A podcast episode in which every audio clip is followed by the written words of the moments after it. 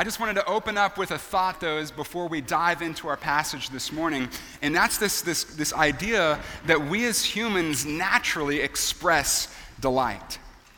We express our delight. In, in the Keat family household, the most common word used is probably the word no.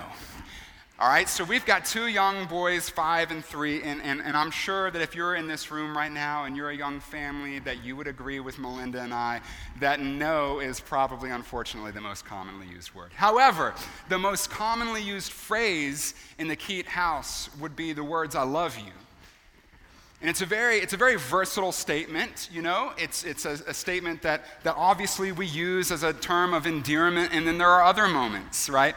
Where I can think of, uh, you know, they just encapsulate almost every conversation and interaction between my wife, myself, our boys. For instance, when I'm being goofy and I make Melinda laugh, and usually at the end of a very long sigh, she'll say, I love you right? Or, or, or it'll be something more like, you know, the words she says after I've forgotten for the fifth time that she's made plans for the weekend. It's a very versatile statement. I said that. It's very versatile.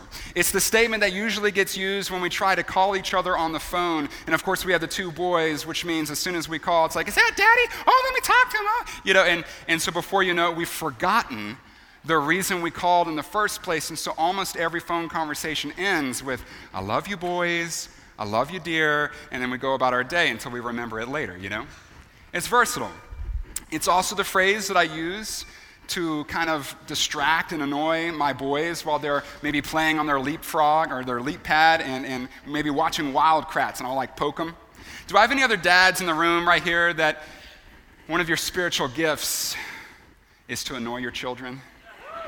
There, there, we got some. We got some. That's what I want to see. All right. So I'll like poke them and I'll poke them to see if I can distract them. And I'll be like, I love you, buddy.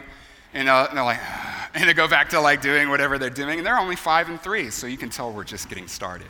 You know, it, it's one of those moments. And, and, and so it, it's so versatile. But it, the reason I think of that phrase in relation to expressing our delight or the delight in my family is, is I was laying on my son Ronan's floor in his room a few weeks ago, and he was building blocks, and he had asked me to come build blocks with him, which really means I can't touch the blocks because he's a very specific way of doing them. And so I was just sitting there, or rather laying there on the floor, and just randomly, without taking his eyes off of his blocks, he says, Daddy, I love you.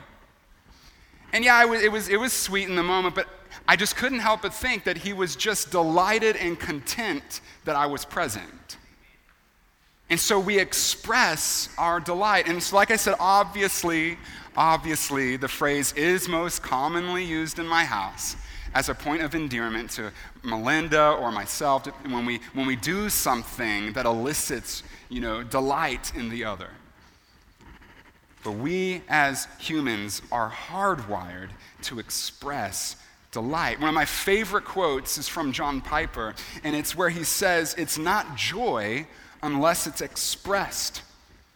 It's why we just have to tell someone about, about what, that, that promotion we got. It's why we have to tell them about that deer or that movie or that artist or, or, or, you know, we, have to, we just have to show them that picture that our kid made with the same face that they've made in a thousand other pictures, right? And we all know those people. We know those moms. We've totally muted them on social media, okay? But, but still, the reason that happens is because we express our delight. And this morning, I want to drop this thought in your mind that delight is the fuel of our worship. Delight is the fuel of our worship. This summer, we will be going through the book of Psalms, and Psalms is all about worship. You'll find it in the middle of your Bible, and there's, there's well over a hundred Psalms in Scripture, and it's all about worship. And worship is the expression of our delight in Christ and the exaltation and praise of God for who He is. The book of Psalms is a collection of songs and poems meant to celebrate and instruct. And the reason I say the word celebrate is because, as poems and songs, they're meant to stir up our emotions. They're meant to, to, to well up our affections. And that's why there's, there's almost a psalm for every human emotion experienced in life. And so the book is very versatile. You can open it at almost any moment in your life and find a passage that, that, that shares exactly how you feel in that moment. But what I love most about the book of Psalms is it never leaves you there. Instead, it's meant to instruct us on how to relate to God and how to worship and pray to Him, regardless of our circumstances. That means that Psalms targets both the heart and the mind, both the emotions and our thinking. And we're going to see that in our psalm today. Go ahead and turn to Psalm chapter 16. That'll be the psalm that, that we will be looking at this morning. And, and Pastor Sam has already joked with me as I open up this whole series for the summer on Psalms that I'm not starting in Psalm 1. And uh, that's because if I'm going to get one sermon to preach from the book of Psalms, it's going to be my favorite sermon. I'll leave Psalm 1 to Pastor Chuck if he so chooses to preach it. But instead, today, I really believe that Psalm 16 serves as the quintessential psalm. It's going to have all of the elements of the book of Psalms wrapped into 11 verses. And what we're going to explore today are the essential elements of worship. And so, as you turn there, I, I want to give you some background. Just, just know that the book of Psalms is inspired and reliable. If there would be one um, fact that I could offer you this morning, it would be that we can trust the book of Psalms. It's not just some poems that a couple of men or, or women wrote down in Scripture. Psalms is inspired by God. All throughout Jesus' ministry while walking this earth, he would refer to the book of Psalms as Scripture.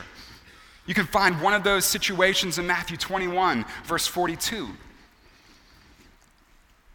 But when Jesus would teach on the Psalms, he would also explain that David wrote down while he was under the inspiration of the Holy Spirit in Mark 12, verse 36.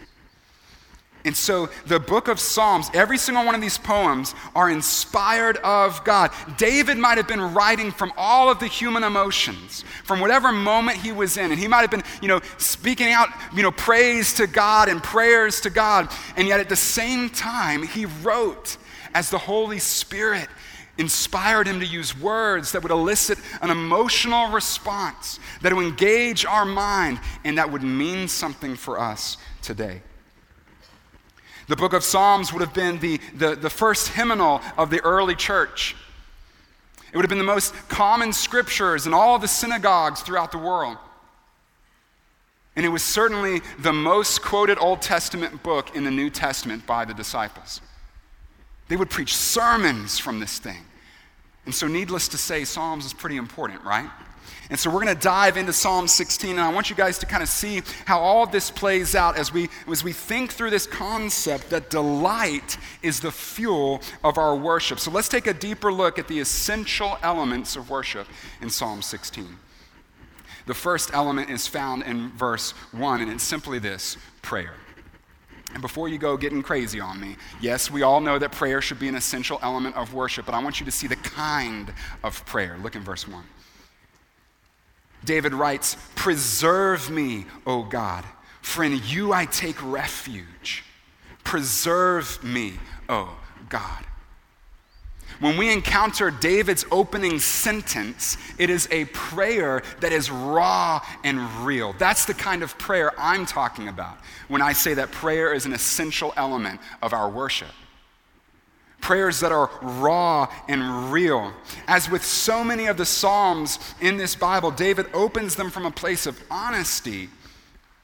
We don't know what he's going through in this moment. He doesn't talk about it in this psalm. But we know his opening moment, the first thing he says to God is this emotional heart cry Preserve me, God. Help me. Help me. And I love the fact that he is honest and upfront as if talking to God like he's a close friend. And we all have friends like that.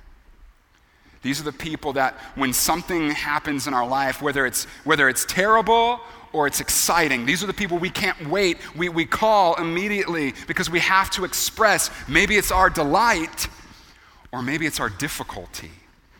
And so we each have at least one person who, who we call that we trust that we can be honest with 100%.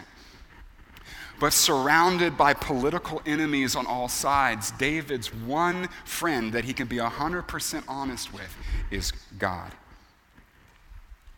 And my only question is does our relationship with God look like that? Do our prayers look like this? Honest, raw emotion See, David feels close enough to God to be honest with him. And that means that, that what I mean by the book of Psalms just meeting us where we are, no matter where you open it, you're going to find that David and the other writers most likely wrote from the emotion you're feeling today. When you get that new grandbaby, when in the midst of your depression, the Psalms meet us where we are. And so our prayer can be honest. Do, do you realize that as David is demonstrating in verse 1, that he, as a believer, can be honest with God? Do you realize you can be honest with God? God's not afraid of your emotions. He's big enough to handle your doubts, your anxieties. He can deal with your anger. And He can celebrate with you your excitement and your joy. We can be honest with God because that's what prayer really is. It's where David starts, and it's why it's the first essential element of worship prayer that is raw and real. In Luke chapter 18 and in chapter 20, Jesus actually condemns the Pharisees for their prideful, long, and pretentious prayers. Yet he would encourage the honest and humble cries of the heart. And so when we pray, we don't have to act like we have it all together. It's not like when we come into church on a Sunday morning, we don't have to wear the mask that everything's going great and we're fine. God wants to cut through the smoke and He just wants to, to hear from your heart. He wants to engage you and meet you where you are. And so we can be honest with God. Part of the purpose of the book of Psalms is to instruct us how to pray. And that's why it's so important to see how David opens up this prayer. After all, God designed our emotions, didn't he? Yeah, he he's not afraid of them. Throughout the Psalms, including this one, what we're going to see, though, is that yes, God, He meets us where we are. And He engages our heart but he engages our mind as well. See, God speaks truth into our life. And what we're going to watch happen right here is we're going to see where David begins in verse 1, and we're going to see where, where worship takes him by verse 8. But before we get there, I want to leave you with a, a, a, quote from Pastor Chuck. Pastor Chuck once said, You can't feel your way into a new way of thinking, you have to think your way into a new way of feeling. And we're going to see it happen in Psalm 16. David starts at this low point emotionally. Preserve me, O God. Help me. I need you, God. But he doesn't stay there. Despite whatever situation he's facing, he begins to praise God for who he is, and praise would be the second essential element of worship. Preserve me, O God, for in you I take refuge. I say to the Lord, You are my Lord, and I have no good apart from you. If I was to define praise, it would be the exaltation of who God is and what He's provided. It's the exaltation of God and who He is. David begins to praise God despite his circumstances. And he does so with that first line where he says, I say to the Lord, You are my Lord. He praises God because God is sovereign. Right after this emotional cry, he says, You are in control, God. You are my Lord. And I think he starts there because it's important for him with whatever he's facing And we should emulate that praise. Notice here again the familiarity between David and God, though. If you notice in, your, in, our, in our English Bibles, in verse 2, the first time you see the word Lord, it's in all caps. And that's, that, that's a, a, device that we use to signify where the divine personal name of God was used. But see, the Hebrews and the writers, they, they wouldn't write down God's personal name out of respect or honor. And so what we see here is, is David has this sense of familiarity that he calls on Yahweh, you are my Adonai. He, he, he calls on Yahweh, you are my Lord and my God. He knows him by name, and he speaks to him by name. David praises God's sovereignty, notice this, to calm his soul, where he is emotionally in verse 1. And he praises God because you are my Lord, and it calms his soul. Did you catch that? Exalting God for his sovereignty reminds us of a very important fact that he is God and you are not. Praising God for his sovereignty has this effect that regardless of what we are going through, we can recognize that ultimately God is in control and he has not been taken by surprise. All throughout this book, David will use God's sovereignty and praising God's sovereignty to fight his depression, his uncertainty, his fear, and this truth has, has affected me more than almost any other truth in Scripture as I have faced sudden job changes, health crises, difficult decisions, and, and, and my own depression. The fact that God is in control regardless of what I experience, and it takes a matter of faith and trust. See, God's sovereignty means that He has plans for you, and He will see them through to completion. He promises that in Philippians 1 6. God's sovereignty means that, that He is actively at work redeeming everything that we walk through, working it out for our good, for the good of those who love God and who are called according to His purpose. I promise He makes every believer in Romans 8 28. And this, this kind of praise begins to calm his heart as he focuses on who God is. Look back in verse 2. David says, You are my Lord, but he goes on to say, I have no good apart from you.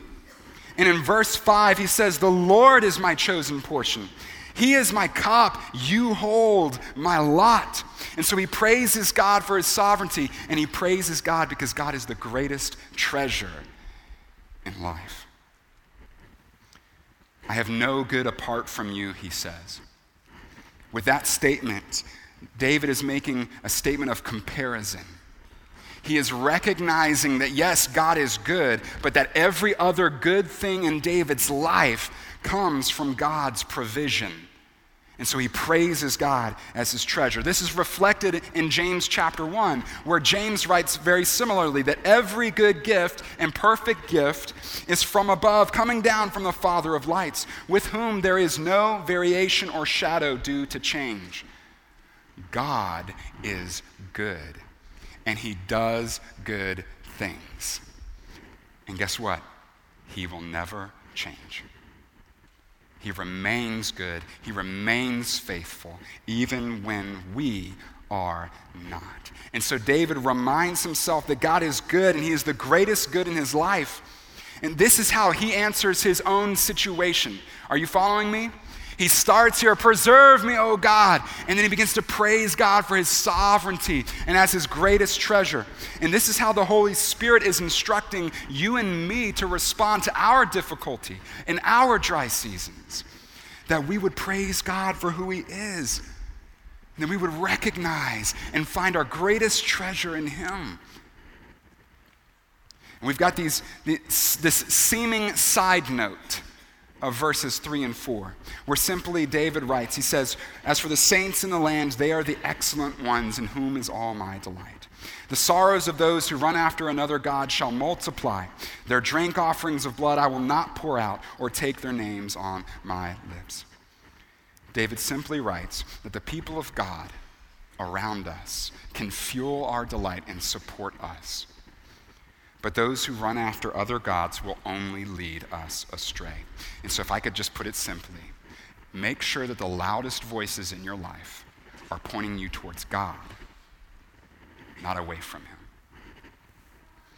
The reality is, this, the, these dry seasons that we face and experience are typically the result of a lack of worship in our lives.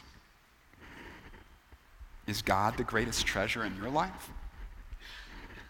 Can we be honest with God this morning? Like a close friend, can we just tell him exactly where we are? Can I ask you a question? In your off hours, do you turn to everything but God? That would be a question that we're faced with in Psalm 16. See, God is the greatest treasure. The, the, the, the, reality, though, is these dry seasons that we experience, even as believers, they are the result of that lack of worship. And they typically come when, from after moments and, and moments of us going after these other little treasures and these other little pleasures in our life. The problem is, every single one of these other little treasures and pleasures, they buckle under the weight of our endless thirst for something greater, for something greater than just another weekend by the lake. And it's dangerous because the results don't happen all at once, it's a slow fade. But in the end, all these little pleasures will only leave us empty, wanting more. See, all of these other treasures in, in the world today, they're all finite, they're expendable, they're consumable. Only God is infinite. And that's why only God can satisfy your heart. And this is so crucial for us to, to get. This is why David praises God as the greatest treasure and acknowledges him as the source of every good in his life. This means that we can worship God for all of the things that we, we have. We can worship God for the weekend at the lake. We just need to be careful that we do not glorify those things rather than the one who gave them. That's what real worship looks like. It involves prayer that is raw and real, and praise that exalts God for who He is. And in verses 5 and 6, we see David begin to move from, from just praising God to, to responding with our third essential element of worship, which is thankfulness. Look in verse 5 The Lord is my chosen portion and my cup. You hold my lot, he says. The lines have fallen for me in pleasant places. Indeed, I have a beautiful inheritance. Verse 7 I bless the Lord who gives me counsel. In the night also my heart instructs me. I have set the Lord always before me. Because he is at my right hand, I shall not be shaken. Thankfulness is our response to the provision and actions of God. If praise is the exaltation of who he is and what he's done, thankfulness is our response and David begins to thank God for who he is and what he's given him. After all, it's what God deserves, right? As the greatest treasure in the world, as our sovereign Lord, he deserves our thankfulness. And I want you to notice how David praises God and thanks God for where he has brought him from and where he has brought him to. Look in verse 6. Very interesting statement. The lines have fallen for me in pleasant places, he says. And when he talks about these lines, he's talking about these, these boundary lines all around David's life, where God has brought him and what he's brought into David's life. And he's able to look back from the line and trace the line from where God has brought him from. That little shepherd boy in the fields protecting his sheep, his father's sheep, from lions and wolves, to, to, to, that, to that young man who faced down the Goliath, the, the, the giant Goliath, whom the rest of Israel was afraid of. And God gave David the victory because of his faith. Up until this moment, where now he's the king over all Israel. And he traces that line from where God has brought him and he sees those boundary lines for where he has landed. And he can say, You have brought me to pleasant places. And so he thanks God for where he has brought him and what he has promised. Look at these words in, in, in verses um, 5 and 6 my portion, my cup, my lot, the lines, the, the, the pleasant places, the beautiful inheritance. All of this is language of satisfaction. See, David is satisfied with God, and he's satisfied in God. So much so that in verse 7, he, he says, I bless the Lord who gives me counsel. He thanks God. And don't miss this. Remember where we started in verse 1. Preserve me, O God. Help. How many of our prayers start that way? Can we be honest? Help me, God. I don't know what to do. I don't know, I don't know what to choose. I don't know what to say. Help. And, and in this moment, whatever emotional place that he is in, whatever situation he's surrounded by, all of a sudden, in that moment, he prays God with this very real and raw prayer. And then he begins to praise God. And you watch and you, you see this, this pathway go as he praises God for his sovereignty. You are my Lord. And he praises God as the greatest treasure. I have no good apart from you. You are my portion, my cup. You hold my lot. And so he starts here, and all of a sudden we come to verse 8. He starts in this low point. And then we read verse 8 I have set the Lord always before me, because he is at my right hand. I shall not be shaken. The uncertainty of verse 1 and the confidence of verse 8. Do you see that? The confidence in verse 8, the delight in God, which we're going to see in verse 9 See, when our prayers and our praise leads to thankfulness, the result is confidence and delight in God. That process of worship that David went through, starting with that raw and real prayer, going through that praise and that exaltation of God and that thankfulness, has now landed him in a place of confidence where his, now his, worship has calmed his fears. Worshiping God has centered his thoughts and has glorified God. And I've watched this play out in my life time and time again. When I've faced, you know, um, my struggles with depression and, and where God has, has led me and the decisions that I've had to make and the things that I've had to do and choose and, and, and things that have happened to me, I've, I've watched every time in those moments where, where I'm, I'm, I'm overwhelmed, I turn to God in worship. And every single time, he has calmed my heart and centered my thoughts on who He is and what He's done and what He's promised. And that glorifies God. And I don't know what it looks like for you. For me, it's definitely been, you know, reading through the book of Psalms. Psalms has such a huge place in my heart. But it's also dialing in Spotify in my car and jamming out to some worship song. Or busting out my guitar when, when I'm alone or just this past week, just randomly finding John MacArthur's hymnal in my hand and singing, He will hold me fast. Worship calms the heart. And so David's worship, despite his circumstances, leads him to confidence that we see in verse 8 I shall not be shaken, because God is at his right hand. And then delight in verse 9. Read verse 9 with me. Therefore, my heart is glad, and my whole being rejoices, and my flesh also dwells secure. Why? Why the confidence? Why the delight in God? Because of truth. Our fourth essential element of worship truth. Therefore, my heart is glad and my whole being rejoices. My flesh also dwells secure, for you will not abandon my soul to Sheol, or let your Holy One see corruption. You make known to me the path of life, and in your presence is fullness of joy. At your right hand are pleasures forevermore. You cannot have worship without truth. Jesus tells us this in John chapter 4, verse 23 where he says that true worshipers will worship God in spirit and what, church? Truth. What truth, you ask?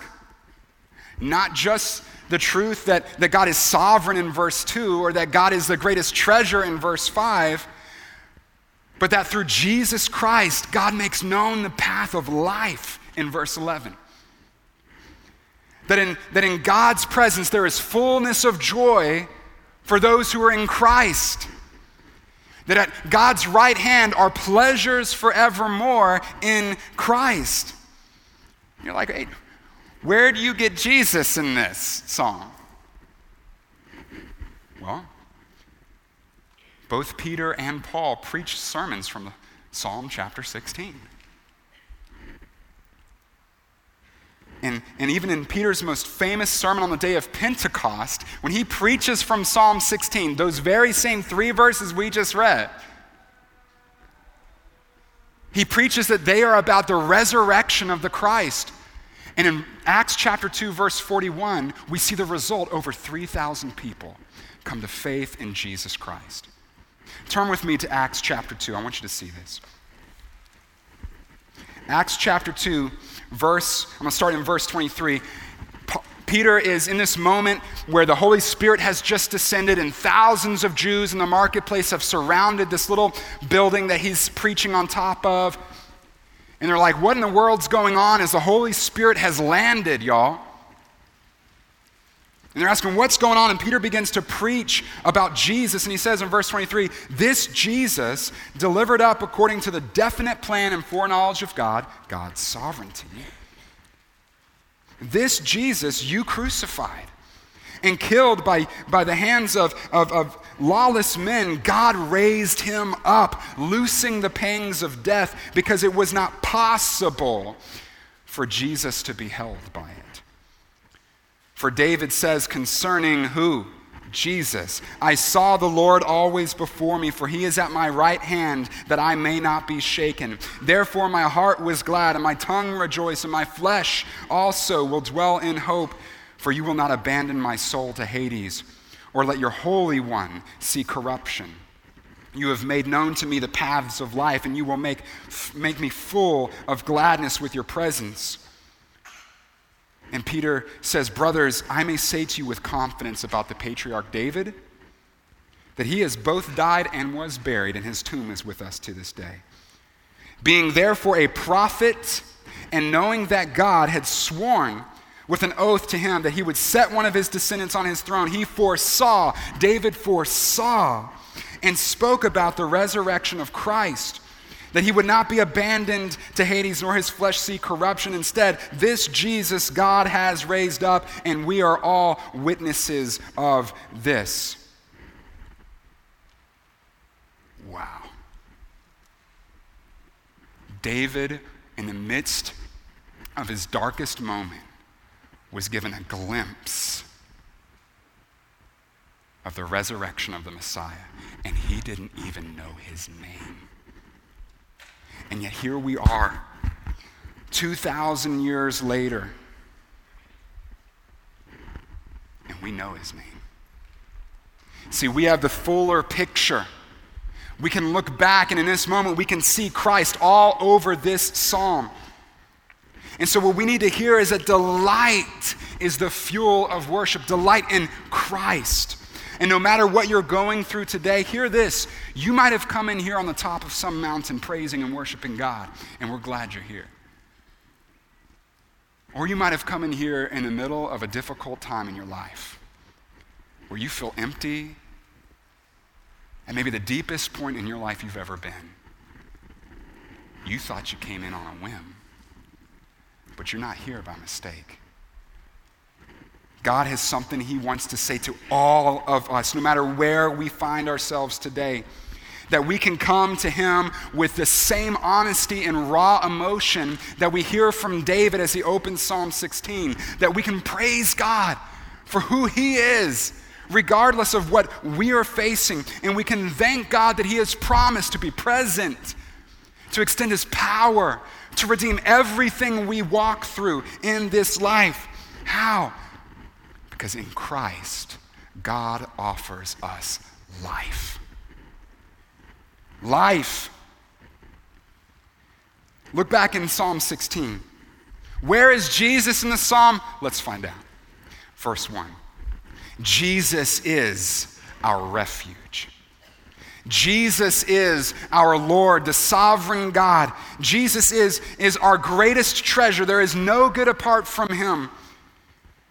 Jesus is the chosen portion that God offers us as believers. He is our cup that overflows with joy and blessing. He is our lot, He holds our lot. That means nothing that you experience in life falls outside of Jesus' control or knowledge. He cares for you right where you are. Jesus holds our lot. Jesus gives us counsel. He is at our right hand, and because Jesus is with us, we cannot be shaken. He will not abandon us because God did not abandon Christ. And because Christ came back from the grave, you and I can experience life forever in his name. In Christ. I'm going to ask the, the worship team to come on up and our staff to come down front because we're going to move into a time of response to this very honest prayer of, of, of David right here.